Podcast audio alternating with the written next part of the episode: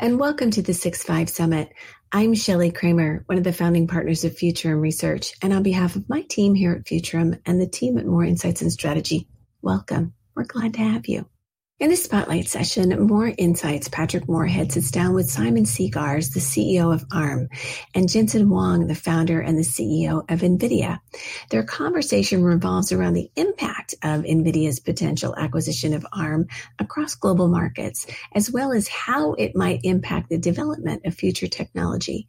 There are exciting times ahead, and this is a timely and interesting conversation that I am certain you won't want to miss.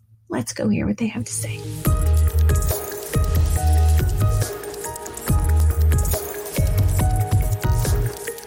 Simon and Jensen, thank you so much for coming on the 6-5 Summit 2021, day three. I think it's going to be great. And I've been looking forward to this for uh, a lot of time.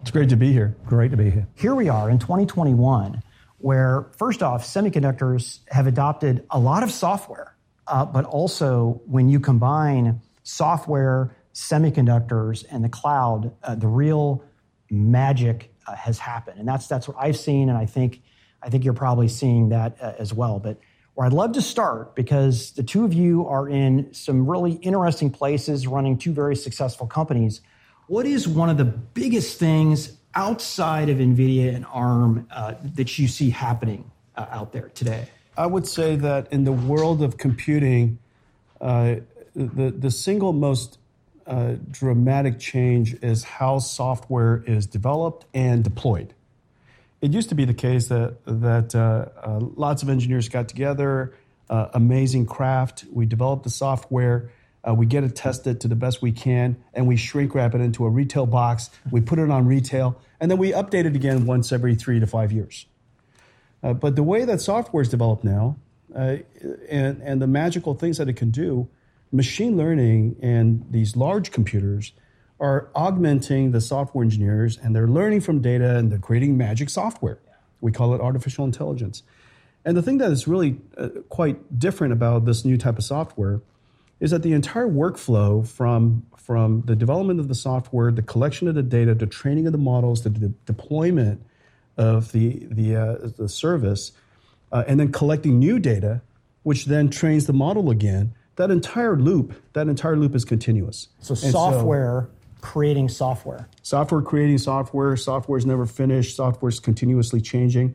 Uh, as a result, the world can't have these uh, these uh, systems with all these uh, specific chips that are uh, rather fixed function, but the world wanted to be software defined. So this whole concept about the world being software defined, uh, machine learning, artificial intelligence, cloud computing, it all kind of goes together. Well, in both of your respective businesses, you're investing a tremendous amount into software already. And Simon, I think the same thing is true uh, for ARM, but what is super exciting uh, that you see in the next five years? Well, I think um, when, when we look out, the number of end markets that are, that are creating the pull on all of these technologies simultaneously. So when we've been through uh, growth phases of the industry before, it's generally been a market that's been driving it. But at the moment, it's like multiple markets. You've got cellular going, you know, with, with the rollout of 5G, uh, which is really as a foundation for lots more stuff to come. Um, and then people are starting to talk about the development of 6G. Uh, you've got digitization of every part of our lives, which has been accelerated by the experience of the last year. Um, you've got things like electrification of transportation. Um, all these things are happening at the same time, which is just creating enormous demand on the technology industry to get behind it and create solutions. Uh, and building on something Jensen said a moment ago about how we used to package stuff up and it went into retail and, and kind of that was it. Now these things have a lifetime where the cycle is elongated. So a product isn't just sold, used, thrown away, get the next one. So many things are turning into a service. And that changes the way you think about design as well. Yeah, I'm really excited about the fungibility of, of compute and whether it's you know, the deep edge, the far edge, the middle edge, the edge edge, the data center, um, and the ability to do the processing at the right place, which is typically at the point where a lot of times the data is ingested, uh, and the ability for that to have an impact on society. When I think about the point that we do get to L4, L5 uh, out there, and that that just fundamentally that changes changes everything. Uh, I see companies, and I, I, I talk with folks who are being able to manage a 100 story commercial building with their smartphone, okay? Pulling together IT and OT in really intelligent ways and actually saving power. The two fundamental dynamics that Simon and I just mentioned enabled all that. Yeah. The fact of the matter is, uh, because you can now have these, these, these microscopic computing devices uh, that are at the, at the edge, the fact that the software is not written as a packaged software that's dropped on that device, uh, but is orchestrated out to that device over a network, run like a service. It is possible on one pane of glass, the cell phone or a PC or whatever, one pane of glass, to be able to orchestrate millions of devices out in the world. And that's the future. That's yeah. how that's how computing is going to get. And, and it isn't that the software just moved from one place to another. The, soft, the software that delivers the application is running in multiple places at once and interacting with uh, with other pieces of software running on you know in a completely different infrastructure. And that that's fascinating. I think it's it's really hard to manage. Uh, but I think uh, what you can produce with that is really fascinating. Yeah, and with containers gives you the ability to run. Let's say you're at the deep edge, and that capability is too much for it it automatically, there are frameworks that will now bump it up to the next level. It might add some latency, but it auto magically does this. So, uh, literally, from your smartwatch or your smartphone, you have an endless supply uh, of, of, of, opportunity. And that computing is done in the big cloud all the way down there, and I think that's great. So, speaking of big things, the biggest news in semiconductors was uh, and is the potential deal between ARM and NVIDIA. I know there's a lot of questions, though, and having the two of you say it is, is the most important way to do this. And I, I think the first is why is this good for ARM customers? And maybe Simon will. I like the yeah. way Simon says it because yeah. he says everything nicely. well, the, the, those trends we were just talking about. More computing is needed in more different forms, running more software, much more complex frameworks, um, and the, the, the, end applications are, are, limitless. So, you know, right now we're looking at you know everything we could do in a day. Uh, we've just got way more to do than we've got people to do it. That's kind of always been the case, but right now it's more so than ever. And as I think about the future, it's more so than ever. The range of products that our licensees want to build is growing and growing. What they're asking from us is increasing and increasing because of the complexity going up. And there's no way that we can do that on our own. So through the combination with NVIDIA, we're going to have a lot more resource to bear in creating an even richer portfolio of IP, of enabling that through the entire semiconductor industry and helping fuel the uh, delivery of all these really cool applications that are to come. You've never seen anything like it. And the reason for that is because we have two companies uh, th- that, are, that are large and successful. And we're large and we're going to continue to be successful independently. However, uh, the combination is so special because the two of us are complementary. The two of us don't do the same things, and nor do we do it in the same ways for the same markets. And ARM is a world class CPU IP company and the most popular CPU core in the world. Uh, NVIDIA is a platform technology company. We're about the peripherals, the accelerated computing, the software stack. We're a platform company. And so when the two companies come together that are so complementary, and we do things that are so different, uh, the combination is going to bring new ideas and new innovation to the market. Uh, obviously, it's going to bring a lot more scale because the, the two companies together are just going to be a lot bigger. And the benefit to, to, uh, uh, to the market and to, to the ARM customers is going to be more IP, better IP, more accelerated roadmaps, and hopefully uh, taking ARM to uh, the far reaches of what is becoming what Simon just said you know, the diversity of computing that's, that's literally going in every single direction. You're covering from cloud to edge to IoT uh, to high performance computing to microprocessors to accelerated computing. I mean, everything. Because the, the breadth of computing today is just gigantic. And it was made possible by some of the dynamics we already talked about. And the way that people want to uh, use computers different. The way people want to design computers is different. And the thing that I really love uh, what, and what ARM has enabled us to do uh, is design uh, specialized types of computers. And I happen to believe that this is this, this open way of uh, allowing the industry, uh, enabling the industry uh, to create bespoke and different types of computers in this diverse world is exactly the way you want to go about it. Now, what we could do is just give it a whole bunch more speed and scale. The first thing I thought about was competition. and it's so funny. And I'm, you know, my company, we span the smartphone to the data center and everything in between. And my first thought was, boy, this is going to be great for competition. Uh, if I look at uh, the PC market, if I look at the data center compute market, those markets need more competition. Um, when when I think about the, the way the end market competes, it, it's about you know, creating products, it's, it's doing new things, it's, it's innovating. And you know, really, when I, when I think about our business over the last 30 years, what we've done is create uh, the, these building blocks that are really useful in all these chips, which saves people time. It, it saves people from having to reinvent the wheel. It means that they can apply their R&D resources on things which are really differentiating. And I think the more we can do that, the more we can put these tools in people's hands where they can then innovate around it, build on top, the better.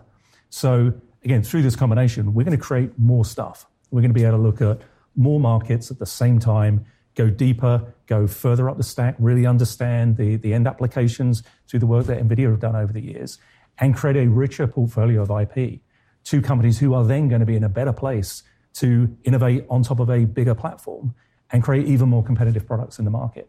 So I, I think this is only good for competition. For the vast majority of people I've spoken to, uh, the transaction is super welcome and they were super excited about it. One of the things that, that they love is the idea that NVIDIA's leadership in artificial intelligence and the software and the platform technologies could be brought out to the far edges of the markets where ARM is today. And ARM has great presence. That's where the IoT is going to happen. That's where the edge AI is going to happen. There's a lot of wonderful things that could happen out there, but the fundamental technologies of artificial intelligence aren't out there.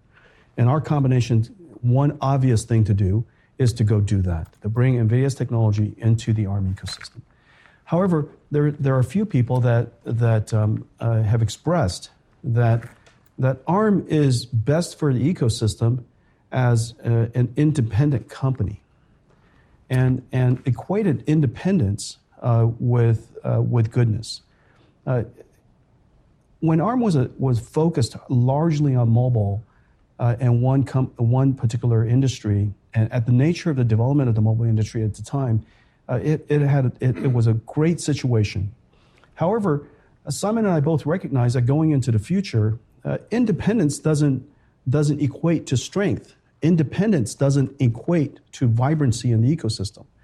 That in order to bring uh, computing out to the edge and to the new places that we want to go, having a platform stack, having software capability, having understanding and, and reach into the ecosystem, working with the developers in the ecosystem, that capability is richly valued. And we have an opportunity to bring that together. And so I think, I think there's, a, the, the, there's a fallacy in equating independence with uh, uh, with uh, strength and vibrancy of ARM, which ultimately what the customers of ARM want. They want not just an open ARM, an independent ARM. What they want is a strong ARM and a strong ARM that allows them to go into these wonderful new markets. I think it really is important to, to look at the future when thinking about what we're going to be able to do. Because the, the complexity of, of the systems that our licensees are building going up and up and up you know, once upon a time, our, our roadmap was, you know, we had ARM 7 and 9 and 11, and they were fundamentally designed around mobile. And if you had an application that kind of looked like that, we had a product for you. We were able to create a microcontroller family, relatively low cost investment for us. Didn't need a big software stack around it. It's been massively successful. You know, there's about a billion of them a month that get sold. Um, but it's they're relatively simple devices in terms of the software and the complexity of everything that sits around them. Everything we were talking about at the beginning way more complex. There's the software stack, the interaction between these components.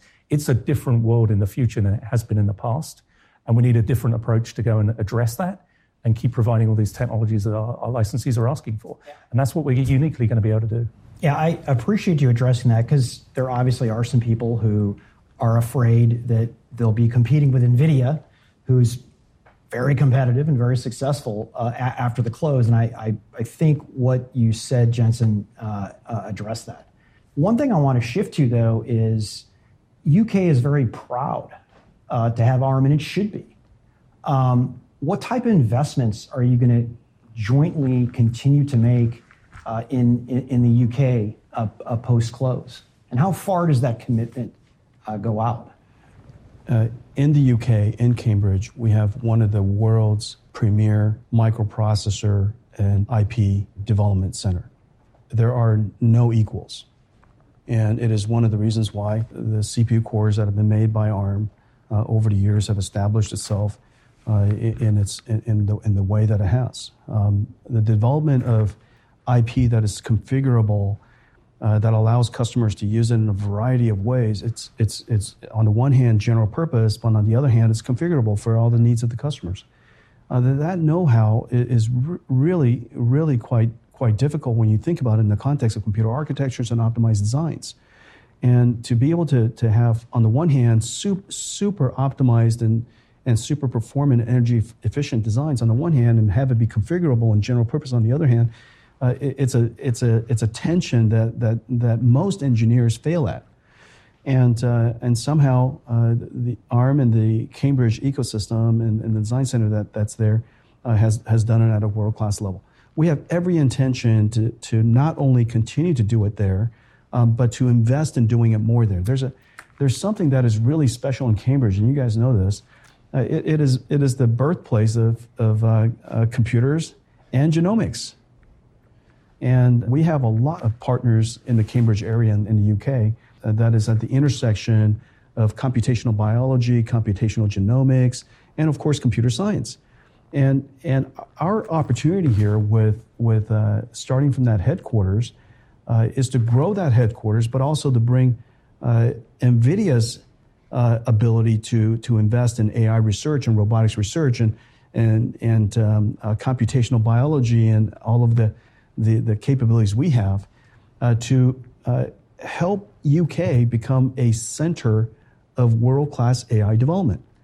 I think we have something really, really special as a starting point. And I, I uh, recently announced a, a, a, supercomputer there, the largest supercomputer in the United, in, in United Kingdom, called Cambridge One. And the excitement is, is fantastic. Did you talk the, about the investment level with that? Uh, Cambridge, Cambridge One, that supercomputing center, you know, call it $100 million. Yeah uh, just as a starting point. I mean, it's, it's a big investment. It is the most powerful supercomputer in the UK, and, uh, and researchers are super excited about it. So, anyways, I, I, am, I, am, I am so enamored with, with uh, Cambridge and the engineering team there, and, uh, uh, and, and uh, we have every intention to invest more. So, export control has, has been a hot topic lately. Does anything change with the close? No. I mean, export control is a function of where a product was created, who the nationality of the people that worked on the product. Um, it's got nothing to do with the nationality of the company that owns the, you know, the, the, the, product itself. So a lot of our products are developed in the UK. A lot of our, most of our products are developed outside the US. US export control applies to some of our products, doesn't apply to a lot of our products. So nothing changes when the deal closes. Let's talk about the data center. I love the data center. You all love the data center. How is this combination going to make uh, ARM a bigger player in the data center? The, the concept of a data center is a, a computer infrastructure that is secure, that is, uh, is powerful, of course, um, and that has the abilities to support multiple tenants uh, running multiple things uh, uh remotely. And so so this data center could be a very large thing. It could be the size of a football field. Uh, it could be uh, a supercomputing center the size of a, a basketball court. It could be an enterprise data center about twice the size of that. Uh, it could be it could be a 5G base station. It could be a retail store. It could be a factory. It could be a broom closet. Uh, it could be uh, all the way out on, on the edge on a on on four wheels because it's in, inside a car all of these computers in the future are going to be very data center like. They're going to be secure, they're going to be cloud native, they're going to be multi tenant, uh, they're going to be able to run AI. You will manage these data centers from afar, and, uh, uh, and their data centers will come in all kinds of different sizes and shapes. Uh, the one thing for sure uh, is, is uh, we're going to try to make a contribution in, in servicing and, and enabling data centers all over the world the applications are so diverse. The computing ecosystem is literally going in every direction at the same time because of the things we talked about. Because of software defined computing, because of cloud native computing, because of the fact that we could uh, wire things together wirelessly or over 5G, Um, and very importantly, because of this new type of software development called AI, we can now put computers literally everywhere doing smart things, and we'll orchestrate it from from uh, one pane of glass, like your friend. And and so so I, I think that the, the high level bit is that data center is going to be everywhere. They'll have some commonalities. Uh, they'll be secure. They'll be cloud native. They'll be confidential. They'll be multi tenant. They'll be AI driven. Uh, those are commonalities. What's going to be different is the software stack that you run, run on top of it is going to be completely different. Some of it will run VMware, some of it will run Linux, some of it will run Kubernetes on Linux. And there are all kinds of different types of software stacks that you want to run. Some of it is monolithic, some of it is uh, you know microservices and containers, some of it is right disaggregated, some of it is not. And so all of these kinds of different architectures and implications on data, data centers is what really makes computing industry hard another Pat that we know, Gelsinger, who's one of the veterans of the computer industry, he said there's a trillion lines of code on the x86. It's not untrue. It's not untrue. There's a trillion lines of code in the x86. All the peripherals, all the software stack, all the middleware. Uh, that's one of the beauties of the x86. And so, uh, what, what Simon and I would like to do is there are some segments in the marketplace where, where uh, ARM is really quite perfect however, there's a, a, lot of software to do, a lot of, a lot of uh, uh, peripheral uh, technology to bring to bear, and a lot of different system configurations to create, a lot of uh, application developer ecosystem to go cultivate. Uh, and that journey will be long, but, but you know, we're two companies with, with a lot of uh, a lot of might. So Simon, I have to ask, based on Jensen's definition of the data center, will there be more ARM in the data center? That's the plan, for sure. That's the plan. Indeed. I mean, you know, what, what just described was, was, a massive diversity of, of, of what a data center is, requiring different solutions. And our business model is all about enabling people to build different solutions around common standards. So you get a lot of software reuse, uh, and so it's easy to build um, optimized solutions for the kind of problem that you're looking to solve. But it's an enormous space and it's going to take a long, long journey and a lot of investment to really fulfill on the uh, on the potential that there is in the data center. There's nothing more I would like to talk about products and products and opportunities and opportunities, but I get a lot of questions uh, from investors and and you know talking to your customers and uh, digital sovereignty has come up, and sometimes I call it the balkanization between you know China, the U.S., Western Europe. Um, what impact does this deal, how are you thinking about this digital sovereignty uh, uh, situation as it relates to, to the two of you coming together? Well, frankly, this is exactly the reason why ARM is popular. ARM gives you the ability to build your own computer and, and by extension, build your own computer industry. Um, however, uh, building a computer, a vibrant computer industry takes more uh, than uh, ARM. It is the enabler, uh, but it takes more than that. And so, in the combination of our company, we'll be able to provide an open CPU uh, ISA for license uh, with all kinds of different sizes and shapes and scales. and together, we're going to build an ecosystem around the ARM CPU so that people uh, all over the world could decide what kind of shapes and sizes of computers they would like to make. And, and I, was, um, I was giving a, a keynote recently, and, uh, uh, and, and I noted there are supercomputers in, in France being built uh, with ARM, supercomputers in Japan being built with ARM, supercomputers in China being built with ARM. There's supercomputers in the United States. We're building one with ARM. Uh, we're building one in the UK with ARM. And so there's there's all kinds of different systems and sizes and architectures, and uh, uh, that you could you could create because of the open licensing model, because of the openness of it. I'm hopeful that we can work globally uh, together, but it does sound like there's pockets of IP in different places that will continue uh, to be the case. If a certain country uh, needs its IP there, it'll be there, and, and vice versa. And remember, it, you want open, but you want strong open. Right. You know, nobody wants to build a weak computer. Nobody wants to build an inadequate computer. In order to, you, you would like to have independence, but uh, you would like to have strength with that independence. And so the thing that, that uh, uh, as Simon was saying earlier, the computer industry has changed shapes tremendously. And this is your, your observation as well. In the last 10, 20 years, the computer industry we're in today doesn't resemble anything that we came from. Right. And, and uh, that's the beauty of it. Yeah. Uh, that's the exciting part of, of our industry. Uh, the open architecture and open licensing model uh, is still incredibly valuable and more valuable today than before. However, a computer takes more than the CPU now because of all the things that we know about accelerated computing and AI and uh, different types of computers that are all over the world and how you manage it, how you orchestrate it, how you develop software for it is all completely different today than it used to be. And so, though between the two of us, we'll be able to provide the openness of a world class CPU, the strength of a combined company that provides vibrancy and richness of solution and scale and speed of technology, which matters a tremendous amount. Uh, and very importantly, platform and software technology to create these markets and platforms for the world. And what that does in doing that is actually drive down the cost of technology innovation, right? Because there's a bunch of cool stuff that we'll do, but you know, no one can be expert in everything. So, you know, one thing I, th- I think our business generally has, helped do is drive down the cost of innovation of, of anything requiring a microprocessor because so much is kind of there and it works and it's, and it's great. You know, is there more we can do? Can we make it better? Of course. Um, but it's allowed people to build on top, again, spend their R&D on the things that are really differentiating, spend their R&D on, on new stuff and not have to reinvent the wheel the whole time. The nature of a platform.